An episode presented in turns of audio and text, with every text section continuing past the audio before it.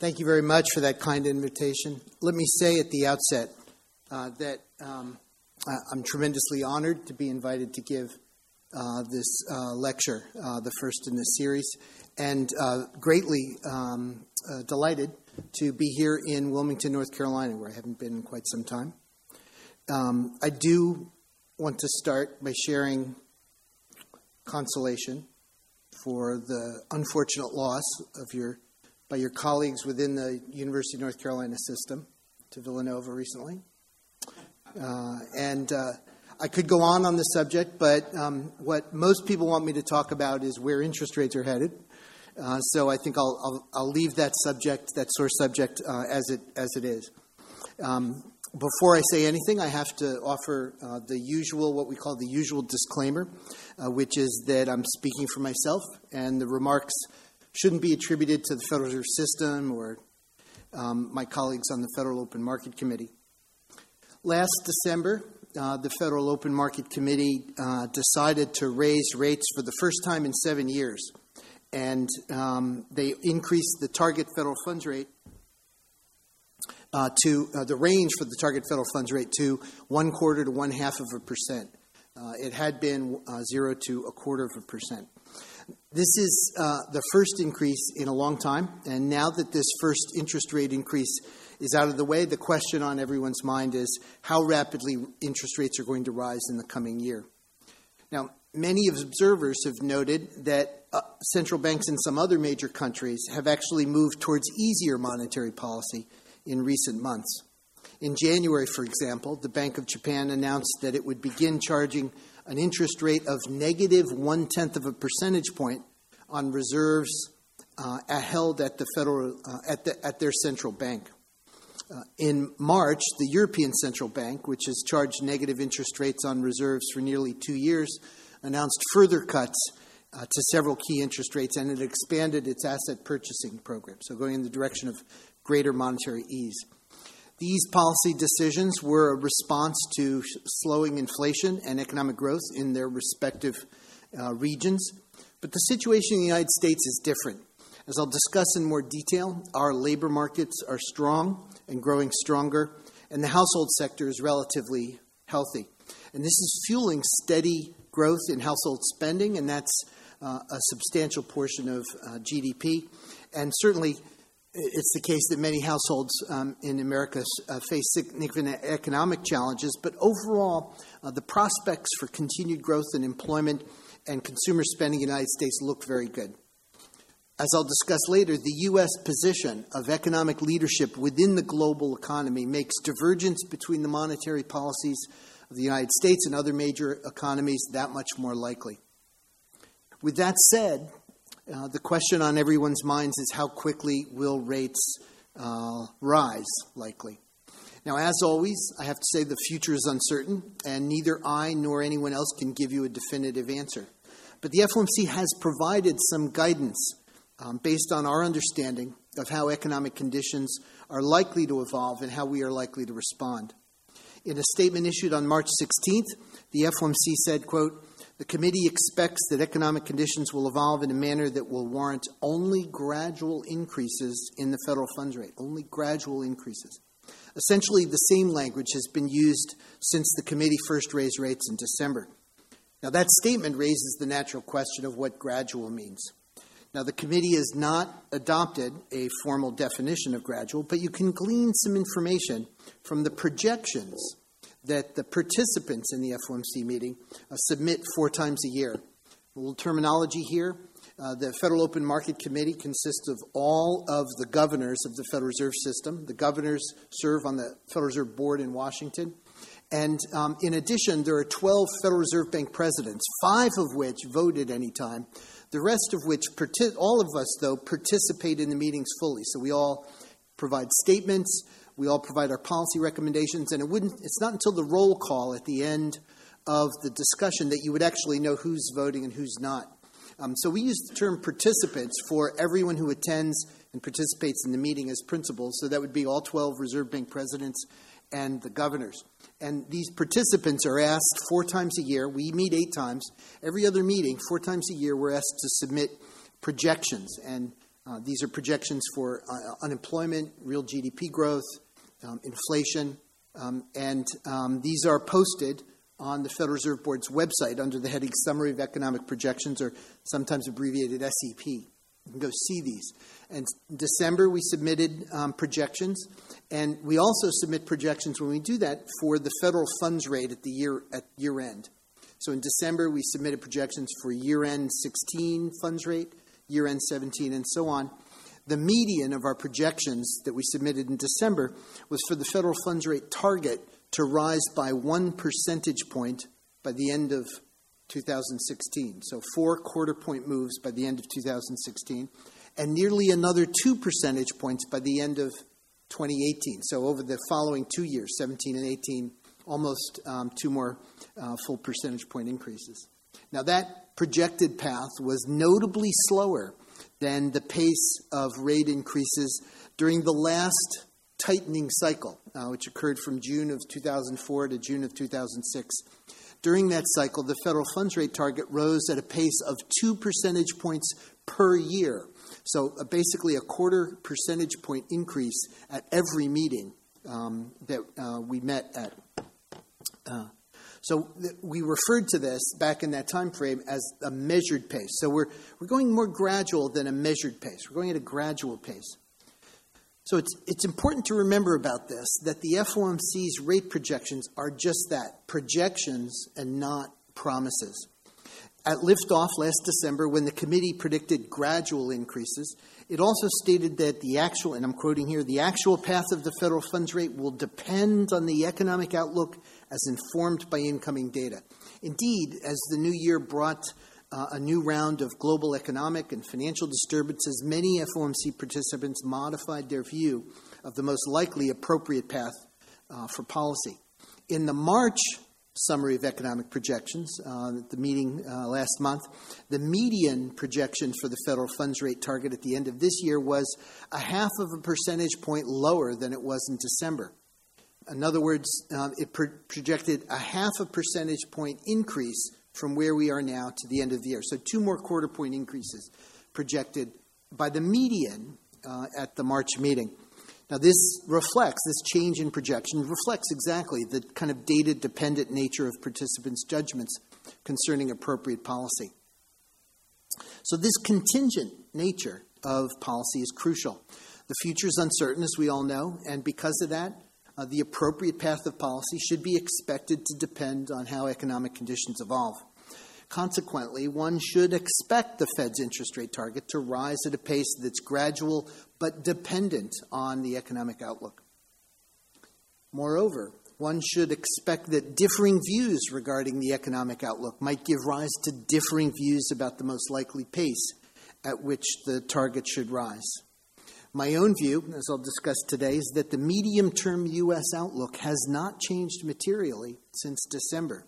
If anything, inflation seems to be returning to our 2% goal somewhat more rapidly than we anticipated at that time.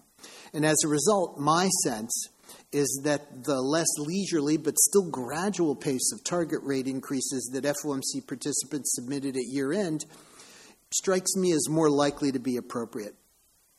In any case, this all makes the discussion of the economic outlook especially relevant. So I was asked this afternoon in a discussion with some students about this idea of differing views within the Federal Open Market Committee. And uh, I pointed out that uh, that has a very important relationship to the leadership uh, that um, an institution has. Uh, it, it's, it's just self evident uh, that a deliberative body is going to make stronger, better decisions um, if a range of divergent perspectives are brought to the table. And the culture of the Federal Open Market Committee is something I'm uh, often in awe of. Uh, it's one of collegiality, of m- mutual respect, and it involves an expectation that we're each going to bring our best independent judgment to bear. Sometimes that means disagreeing with our colleagues. Sometimes, sometimes that means disagreeing with the person sitting in the chair. But the person sitting in the chair has the obligation, you know, as the leader of a team does, or the leader of an organization or a company, to exercise the leadership to foster that independent exchange of views so that the decisions that are brought about, the decisions that are reached, re- reflect a consensus, a center of gravity, but have been vetted and tested by alternative perspectives. And I think that's a, an important strength of the Federal Open Market Committee that is related to our governance and the presence of these 12 independent reserve banks, each of which with their own research department, their own economy to keep tabs on, their own set of contacts. Um, so this digression is basically connecting this notion of leadership um, to, to the way the FOMC operates. And I, I really appreciated the, ability, the opportunity to discuss this with students this afternoon. As I said, this, this question of, of how interest rate setting is going to depend on economic conditions, I think makes a discussion of the economic outlook all the, all the more relevant. So I'll start with a broad perspective. Recall that economic activity in the U.S. hit a low point when the Great Recession ended in June of 2009. Since then, growth has been fairly steady real gross domestic product, real GDP, we call it, uh, is an estimate of the total production of goods and services in the economy. That's grown by an annual rate of 2.1% since the recession ended. Employment has risen over 12 million jobs, and the unemployment rate has fallen from a high of 10% uh, to where it is now 5.0% uh, currently. Growth in output and employment is likely to continue this year, I believe. The basis of that view uh, is that the household sector is relatively healthy and is likely to remain so. Real consumer spending has risen by a solid 2.8% over the last 12 months due to strong fundamentals. Real disposable income, uh, after tax income adjusted for inflation that households have, has increased by 2.7% over the last 12 months. And household net worth, their assets minus their liabilities, has risen by over $30 trillion in the last seven years. Moreover, a strong labor market continues to be a factor supporting growth in consumer spending. Over the last 12 months, we've added 2.8 million new jobs, and the unemployment rate has fallen by five tenths of a percent. Putting this all together, consumer spending seems likely to be robust again this year. And since consumer spending by itself accounts for more than two thirds of GDP, that's critical for overall GDP growth as well. The housing market also uh, depends on the well being of households and is also likely to contribute to real GDP growth this year. Over the last four years, real residential investment has grown at over 8% at an annual rate. Now, granted, real residential investment fell sharply in the Great Recession, and it remains well below the typical values we saw in the housing boom. So the housing market may seem to some as if it's sort of sluggish. But new housing construction continues to expand. For the first two months of this year, new housing starts rose 16% from the same period a, year ago. And home prices have been rising steadily as well. Over the last three years, the average rate of change for home prices has been 7.5%. Taking into account the outlook for household incomes, employment, and wealth, residential investment seems likely to continue to add to growth this year. So, what about business spending? Fixed investment by the business sector, that's, that goes into real GDP, has grown at a solid 5.5% annual rate over the last six years, but that growth has not been steady. Early in the recovery, investment rebounded sharply, but it only grew at 1.5% last year. Two categories of business investment uh, look fairly solid investment in equipment uh, seems to be on an upward trend after allowing for some of the usual quarterly volatility. And investment in intellectual property. This includes computer software, business research, original artistic creations. Uh, rose by more than 3.5% uh, last year, the best way we can measure it. Investment in what are called non residential structures. This is the third big component of business investment. Um, offices, factories, and the like. Uh, this spending category, which includes oil, uh, new oil well drilling, grew rapidly from 2011 to 2014, but it's contracted somewhat since then because oil producers have naturally slashed capital spending in response to lower oil prices. Outside of drilling, investment in structures has been fairly robust. Looking ahead, then, prospects, I think, for non residential investment, business investment spending look reasonably positive. Because businesses seem to continue to identify profitable opportunities for new investment. Corporate cash flows are strong. On balance, financing is readily available to an array of firms. So I expect business investment to continue to expand this year despite the drag from the energy sector. Rounding out the domestic spending picture, government spending subtracted from GDP growth for several years after the stimulus related spending peaked uh, just after the recession. Last year, though, real government consumption and investment spending rose 1.1%, and we saw positive growth at both the national and the state and local levels. The budget deal that was struck last December is going to provide a boost to federal spending this year, and state and local spending in much of the country should continue to benefit from growing revenue. Net exports, on the other hand, are likely to subtract from growth this year. Many domestic producers now face stiffer, stiffer competition uh, from uh, overseas because the value of the dollar on foreign exchange markets has risen considerably over the last two years. But the dollar appears to have reversed course in the last couple of uh, months, and it's declined since it reached a high point uh, in early January. So it looks as if the dampening effect on U.S. growth of uh, the rise in the value of the dollar could plausibly be behind us. So, if you add all this up, looking across all these spending categories in the U.S., the evidence suggests that, that in the near term, real GDP is likely to continue to grow at a pace very close to the 2.1% rate that we've seen since the end of the recession. Growth at that rate would generate further employment gains and a lower unemployment rate. The unemployment rate is fairly low already, however, and arguably it's reached a level that's consistent with notions of longer run maximum sustainable employment.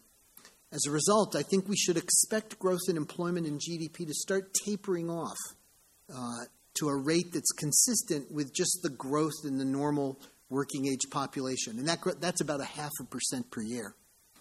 If productivity, GDP per worker, if that uh, advances at about one and a quarter percent a year, and that seems pretty reasonable, it's just slightly faster than the growth we've seen in that figure for, for this expansion, that implies convergence to a real GDP growth rate of around one and three quarters percent.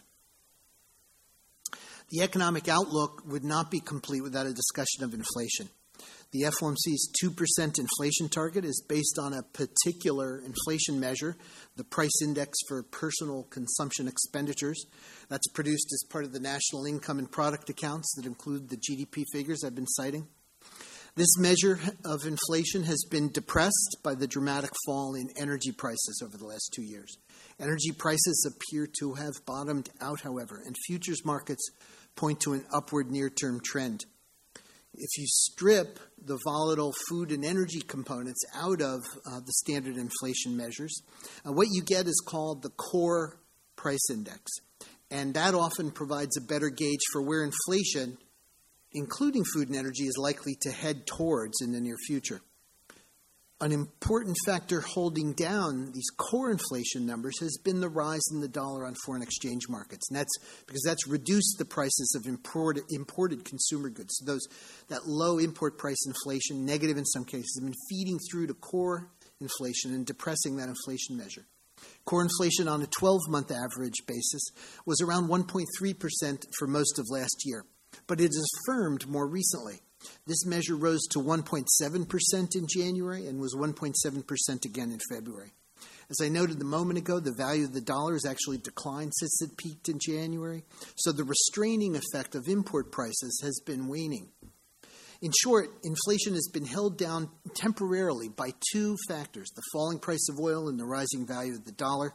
And since both seem to have stabilized of late, neither factor seems likely to depress inflation going forward. After the effects of temporary shocks that move inflation um, over time wear off, inflation naturally tends to gravitate back towards the level of inflation that the public generally expects to prevail based on their understanding of the future conduct of monetary policy. As I discussed at length in a speech last month, I won't reiterate everything that's in that. I believe the evidence shows that uh, the inflation expectations are relatively well anchored right now, and they're at a level that's consistent with the FOMC's target of 2% over the near term. As a result, I expect U.S. inflation to average fairly close to 2% this year, absent further unanticipated disturbances. So now would be a good time for me to return to the question of how fast interest rates are likely to rise. As the FOMC has stated, the pace is going to depend critically on the evolution of the economic outlook as we see it in the incoming data. Um, But even if there is uncertainty about the pace at which monetary policy will rise, the case for higher rates over time should be fairly clear. For perspective, it's useful to look at something called real interest rates, that is, interest rates adjusted for the effect of expected inflation. The federal funds rate has been near zero for over seven years. The difference between the federal funds rate, that's our policy instrument, and expected inflation is the real or inflation adjusted federal funds interest rate. And it's been negative for more than seven years. Movements in real interest rates ultimately are due to changes in the supply of and demand for savings and investment. Now, there's cyclical fluctuations, and these can these, these can reflect the ebb and flow of, of overall economic activity on the, the savings and investment balance.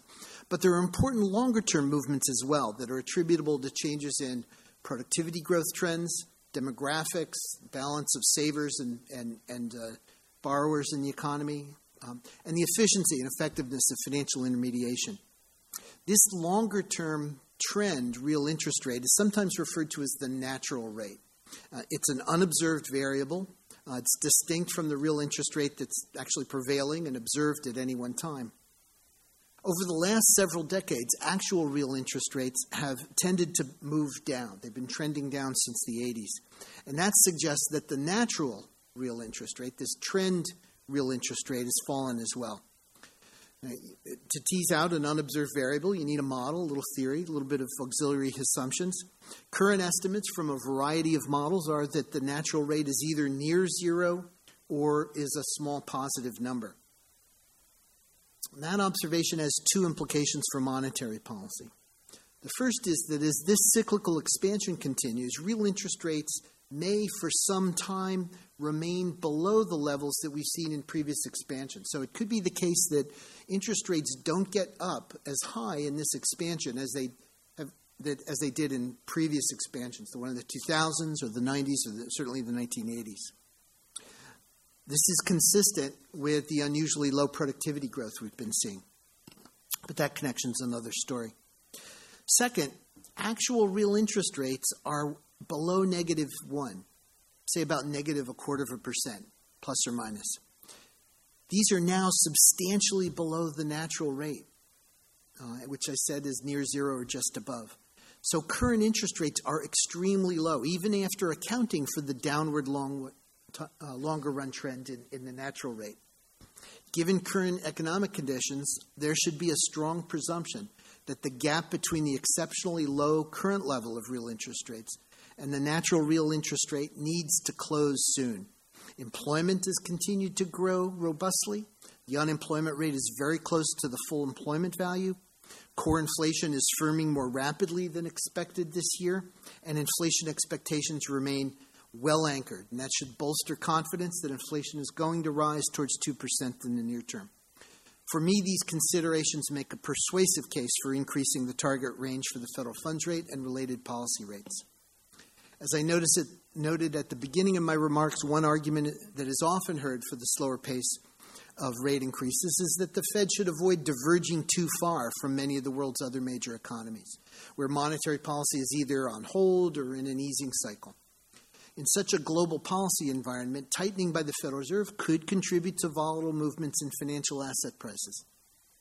But the Fed's monetary policy mandate is solely focused on domestic economic conditions, employment and inflation in particular, here in the United States. And I think that makes sense.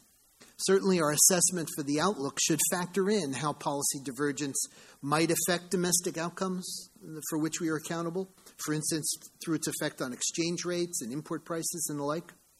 But policy divergence by itself is not a separate additional consideration.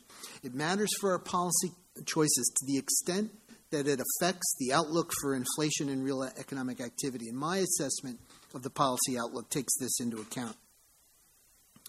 Now, two months ago, global economic and financial developments appeared to have heightened the downside risks to U.S. growth and inflation. Given the sharp swings in U.S. asset markets, it seemed to make sense at the time to take those linkages seriously. Since then, however, the adverse financial market developments we saw in the first two months of the year have largely reversed themselves. Equity markets have retraced, volatility measures have receded, and oil prices appear to have bottomed out. Moreover, the intervening tumult left little trace on real economic data, nor on real economic projections, which now largely mirror the December outlook for solid economic growth and continuing movement of inflation back toward the 2% goal. If anything, the inflation outlook is firm, suggesting that the emergence of up, upside risks on, on that front. When the Fed has delayed needed policy adjustments in the past, it has often been in response to financial market developments that turned out, with hindsight, to be false signals. The record shows, I think, that we that if we delay too long or raise rates too slowly, we run the risk of needing to make larger, potentially more disruptive rate increases in the future. Given the extent to which global risks to the United States have subsided, I think prudence suggests staying the course with a gradual sequence of rate increases. So I want to close today by returning to the theme I started with the relative strength of the U.S. economy compared to some other developing countries, developed countries. What is behind this strength? In my view, our country's economic performance reflects the fact that the United States remains an attractive place to generate and implement innovations. Labor markets here are relatively flexible, and regulatory burdens have historically been low by international standards. Our institutions of higher learning, such as this one, are worldwide leaders in research and education, and they continue to attract exceptional students from both home and abroad. That said, we do face some challenges that I believe our educational system is the key to addressing. Patterns of wage differentials between workers with different levels of education have been described as a race between education and technology. In general, new technologies create demand for workers with the skills to operate those technologies, leading to an increase in their wages relative to workers with fewer skills. But over time, what you would expect is for those higher wages to spur more people to obtain the necessary education, increasing the relative supply of skilled workers, and narrowing that wage gap. But that's not what we're seeing in the United States today.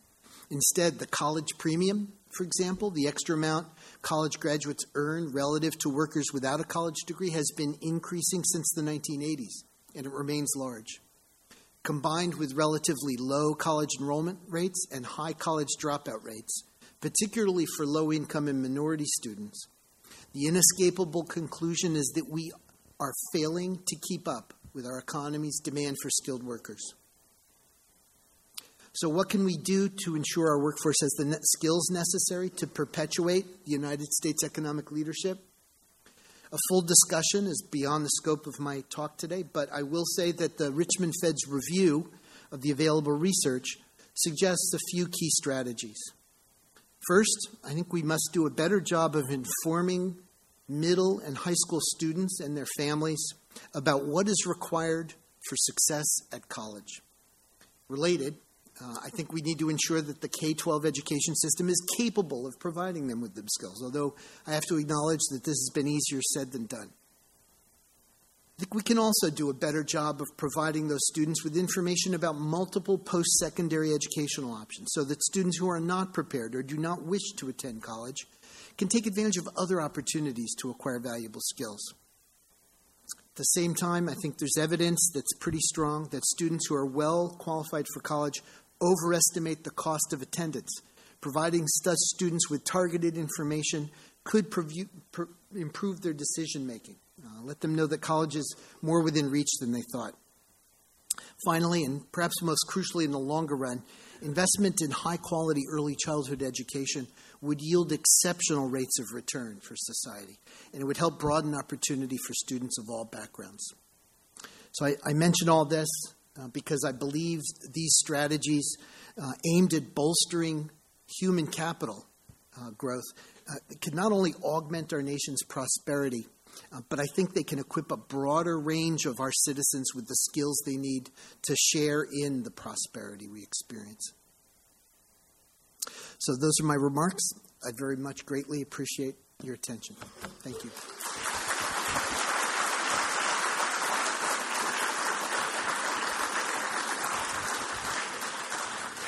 Questions? The president would be available for some questions. Uh, would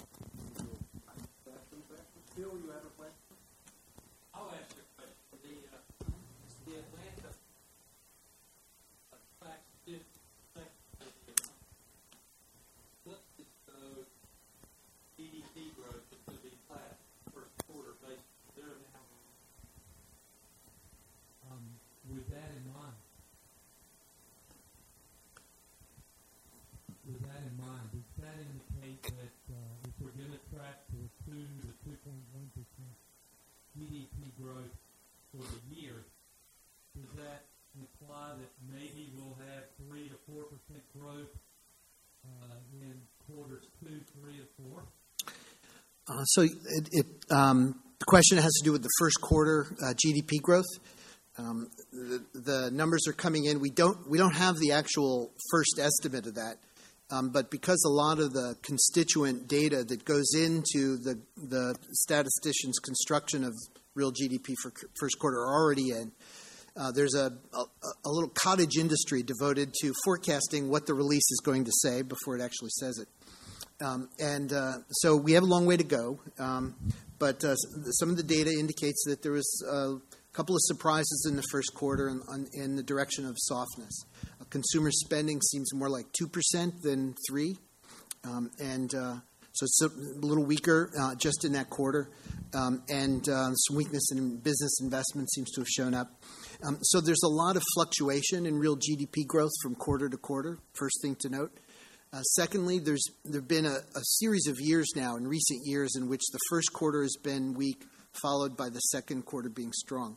Um, so I, uh, um, I have an economist uh, who uh, repeatedly uh, enjoins us not to make too much of one month or one quarter number, and I'd urge you to do that too. Um, I think looking at sort of the four quarter change is, is a more uh, natural arbiter. As I said, fourth, in the fourth quarter, the number was 2.5% or so above the previous year.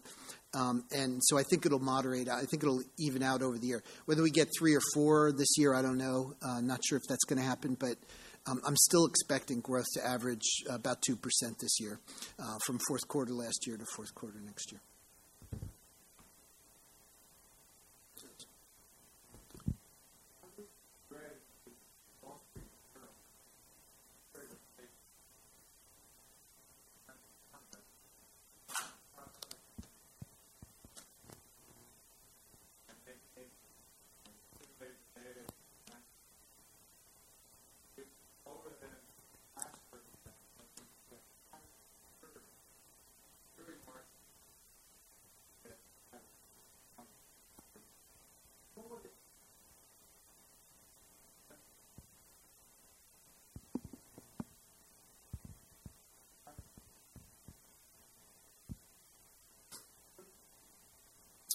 Good question. Um, never had it asked that way. Um, so, I mean, it, if uh, when you see a number like 19% chance of recession in the next 12 months, you have to think back. Um, so, what's what, what are the odds in any 12 months that you have a recession? And it's not much below that. I mean, it's it's maybe 12 to 15 percent, depending on how you choose. So it's not a very ele- 19 isn't a very elevated uh, chance of, of, of, recession. What would cause it? Uh, well, first, let me say that um, anything that would cause it would fall in the category of unexpected developments. First of all, nobody expects. It's like the Spanish Inquisition. Nobody expects a recession until it actually happens.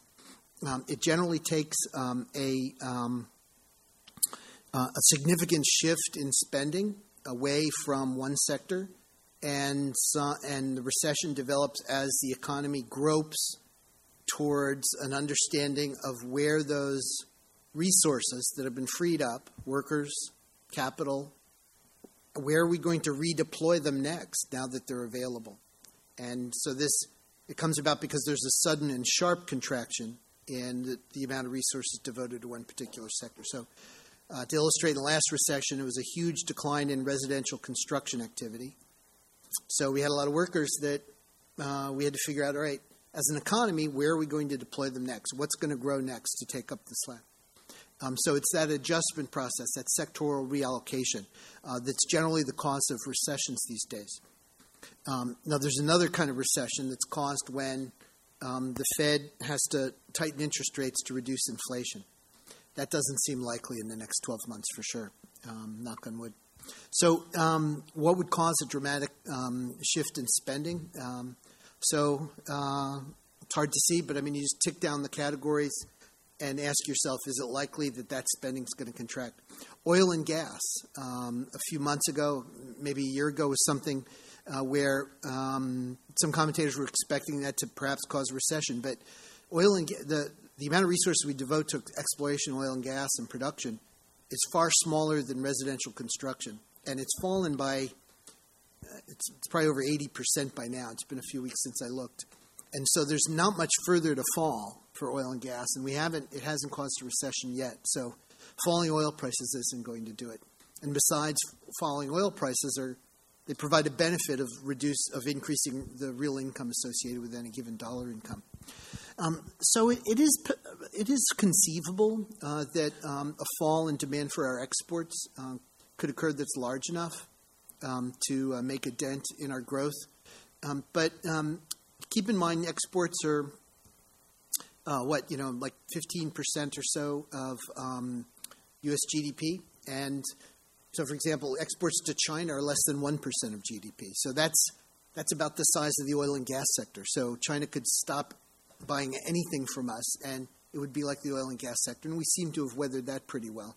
So it's hard to see that, uh, that doing it. I mean, the, if you look broadly, um, there is some weakness in the global outlook, but um, for the most part, things uh, else outside of Brazil seem pretty pretty stable um, and uh, um, you know reasonably positive look at Europe and Japan, um, you know, even though they have their challenges, um, you know, you don't see a major contraction ahead there. So I, I don't think that's likely. Um, and then you look domestically, um, and there's conversations about commercial real estate.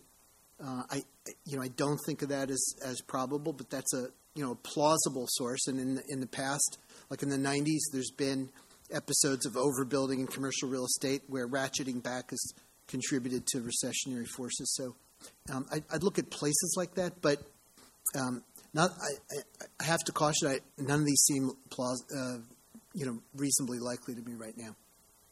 Question them. Yes, sir. Hi there. Uh, first off, I'd like to uh, I'd thank you for coming. Um, so, because it's called an uncertain world, I'd like to ask you a question about the refugee or immigration crisis in Europe.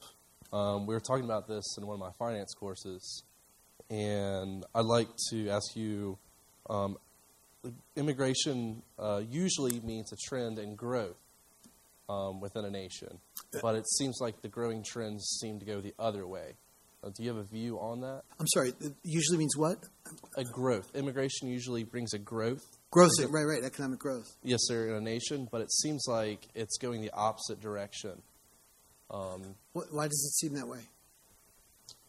Especially in Germany, where uh, many of them cannot find jobs, oh, or being kicked uh-huh. out, uh-huh. or um, they're actually just in the camps for a large portion of the time. And many people are trying to argue against uh, kicking them out or even having them. Gotcha. I see. I see what you're talking about. No, no, that's a good question.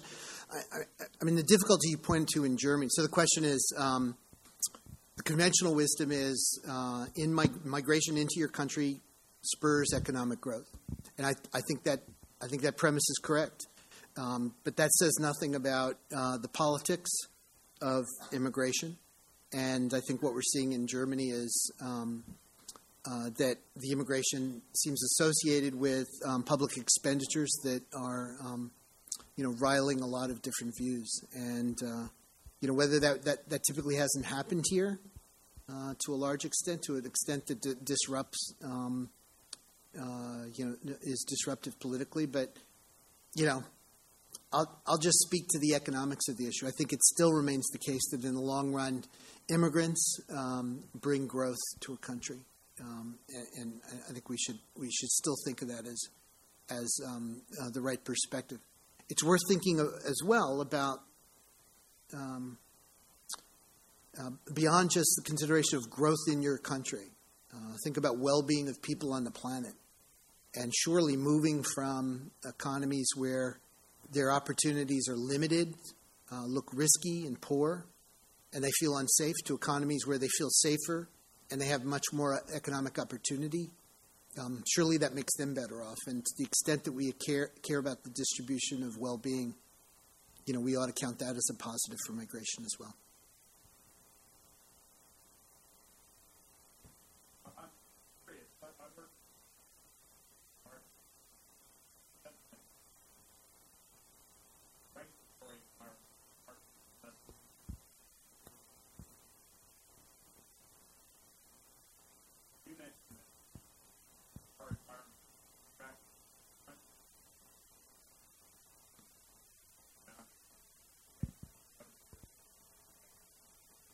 That's a really good question. So uh, the question was about. Um, so the gentleman asking the question, Tom, um, heard from uh, bankers. Works with bankers, I take it, around the country, and um, they, they complain about oppressive regulations since the crisis.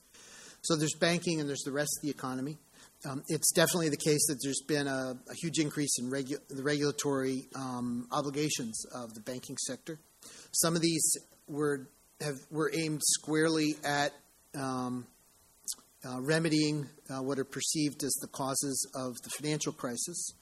Um, and I have in mind here uh, the new regime for the larger institutions, the you know multi-trillion-dollar banks at the top, and, and sort of the largest dozen or two, the so-called systemically important financial institutions, um, where there've been demand. It's been demanded that they hold more capital, that they hold more liquidity, so that they're less vulnerable to losing access to liquid um, borrowing markets. Um, I, would set those to one side, and then on the other side, there are a host of um, sort of uh, changes in regulatory uh, regime that uh, seem to have risen simply because the banking system was weakened politically by the play out of the crisis. And in those cases, um, uh, particularly sort of consumer protection side and elsewhere, I think there's um, a lot of learning going on as to sort of what the objective is and how well those could be tailored to institutions of different sizes. I look forward to that work being pursued diligently um, because I'm not quite sure we have it optimized just yet. Um, and there seems no doubt to me, from our contacts in the banking industry, that it's tilted the playing field in the sense that um, some of these costs are sort of fixed in nature, and so it, they they they fall heavily on a very smaller institution, and they're they're tilting the economics of institution size within the banking industry. Now, I don't think it's going to lead to a, the wholesale uh, disappearance of the community banking sector. thinking, you know, we're not going to just lose all the banks under a billion dollars overnight, but I do think um, at the bottom edge, it'll it'll encourage roll-ups and consolidations and um, uh, reduce sort of the lower tail of the distribution of bank size as we go forward. Yes, sir. There's a mic on the way. I'm honored that you are here, and I, I don't think I need it. Okay. I'd like My to pleasure. say that I'm honored that you're here, and it's a privilege to hear you speak. I need the mic. It's a privilege to hear you speak. My question gets to the point of inflation. You pointed towards low oil prices in addition to a strengthening dollar for the reason for inflation to be lower than expectations. Um, and that it's a fact that it's really a manifestation of well um, anchored inflation expectations. But my question goes to the interest being paid on excess reserves. We have over $2 trillion sitting there at the Federal Reserve that interest is being paid on, that this is a new phenomena that's occurred since 2009. What's going to happen when this money enters the market, and how, what role does that play on inflation in the long term? It's a really good question. Um, so I, let me give you guys a little background for this. Uh, the Federal Reserve banks are banks. Uh, we have assets and liabilities. A little money and banking lesson here. On our liability side, um, some of you youngsters may not have any Federal Reserve notes in your pocket, but we have paper currency that we issue and many people use. So there's currency. It's about a, a $1.2 trillion now. Banks keep accounts with us. That's where that's how we move $4 trillion a day. Um, they use it to settle accounts between each other to move money around. Um, when uh, you know when your mom writes you a check, she has a different bank account. Chances are the money moves across our books to settle that check. So before the crisis, um, the amount of reserves in the banking system, so liabilities of ours, essentially checking accounts banks keep with us that they use to pay each other, was on the order of 30 to 50 billion dollars. And now, um, as this gentleman pointed out, it's two and a half trillion dollars. Um, so what happened when we buy securities? We credit the account of the bank of the person we bought the securities to. So we acquire security, our assets go up. We credit an account, our liabilities go up. So our bank reserves increase when we started buying securities, quantitative easing, bank asset our assets went up, so the reserves in the banking system went up. Those reserves can't go anywhere else. That's the thing to remember. So a bank can transfer it to another bank, That bank can transfer it to another bank, but they can't transfer it to anyone else because only banks can have accounts with the Federal Reserve. So there they are. The banks are in the banking, the reserves are in the banking system. So you're right that um, many, uh, some, uh, many observers uh, were afraid that us buying all these assets and growing the supply of reserves in the economy in the banking system was going to cause inflation because the typical association is that more money chasing the same amount of goods leads to higher prices. Uh, clear intuition. Um, but this is money that can't leave the banking system. Moreover, at the same time in the crisis, all of a sudden, and we encourage this, banks wanted to hold more liquid assets. They held more securities, liquid securities that they knew they could sell right away, and they, they wanted more reserve account balances just to be sure that they could meet maturing uh, obligations. So at the same time our supply of reserves went up, the demand for reserves went up as well. And that's the reason we haven't caused inflation.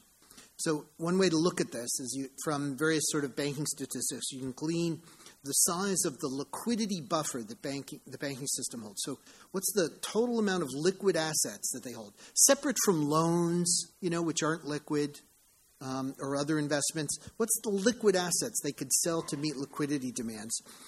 Bank reserve account balances with us, the reserves you're talking about, are just 40% of those liquid uh, assets. So we could increase reserves even more they would just sell some securities to make room for them in their liquid buffers, and it wouldn't make any difference to them, and it wouldn't cause inflation. Only if we something like tripled the supply of reserves would it push balances, push banks to alter their balance sheets in a way that would break out of the banking system and and, and, and threaten to, to cause inflation.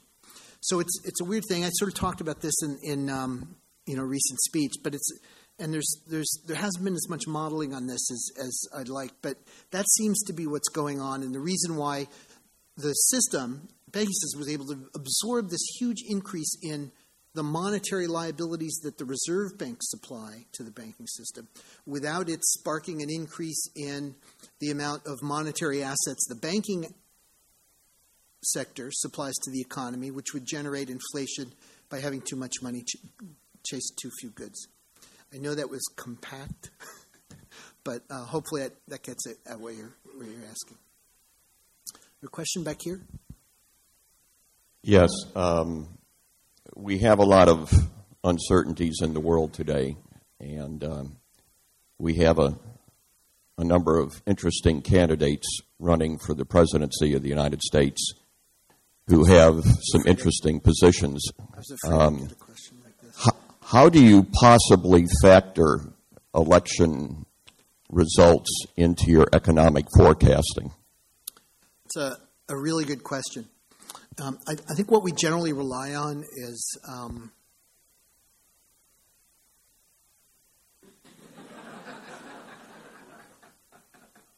well, first of all, I, I would just note in general the typical distance between what's said on the campaign trail and what gets and what gets through our system of government with its checks and balances and forces that you know uh, essentially require you to um, uh, you know command a broad sort of middle to get something passed.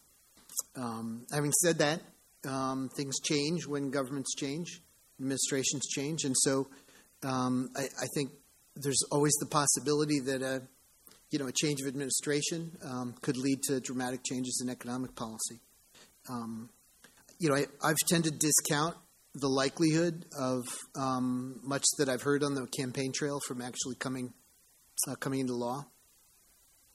Um, the analysis I've seen uh, by responsible uh, entities of uh, the fiscal implications of some of the proposals are kind of astounding, um, and you know that to me diminishes the like my sense of the likelihood that they're going to come to pass.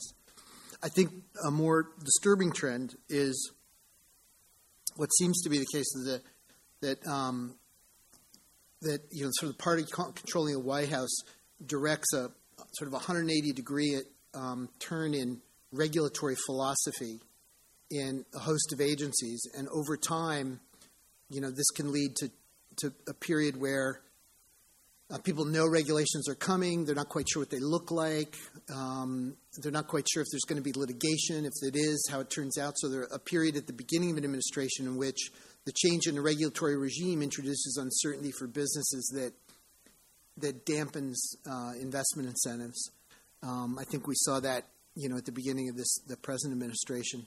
You know, and, and I'm not, I'm, you know, I'm not judging the regulatory changes, but you know, sort of the dramatic philosophical changes from one administration to the other are capable of dampening growth for a little while until we sort out, right, what's the new regime. Um, so that's that's that's hard to manage. That's hard to aggregate. It's hard to measure. Um, but from our anecdotal reports of going through this last episode, it seems pretty clear that there's some that some of that uh, affected growth in the early part of um, the rece- you know the recession and the recovery. Um, hopefully, we're beyond that now and have a sense of where we are. But um, it, you know, in um, you know, in American experience, it hasn't it hasn't affected growth prospects so dramatically that, or so materially that you need to take into account. Oh, GDP growth is going to be, you know, so much different next year as a result. It, it's never gotten to that. So, I think we'll be okay.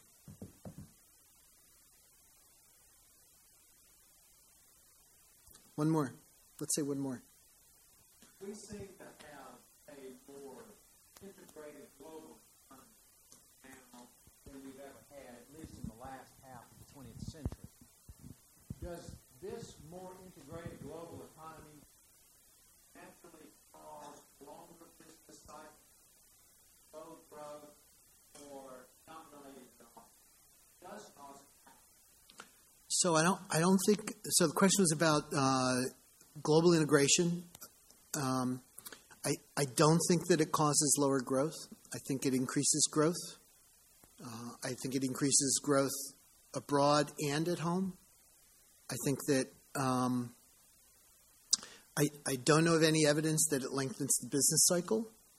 Um, I attribute that more to um, uh, to the fact that since early 1980s, there have been fewer um, episodes in which the central bank has had to induce volatility, introduce volatility in order to iron out inflation wiggles. I, I, I attribute it to monetary stability. I still think that's the reason for the great, what's called the great moderation and longer business cycles, shallower recessions after 19, mid 1980s. So, um, I, you know, I, I, I don't attribute uh, dampening effect to growth to it. So I'm still in favor. Thank you very much. You've been a wonderful audience.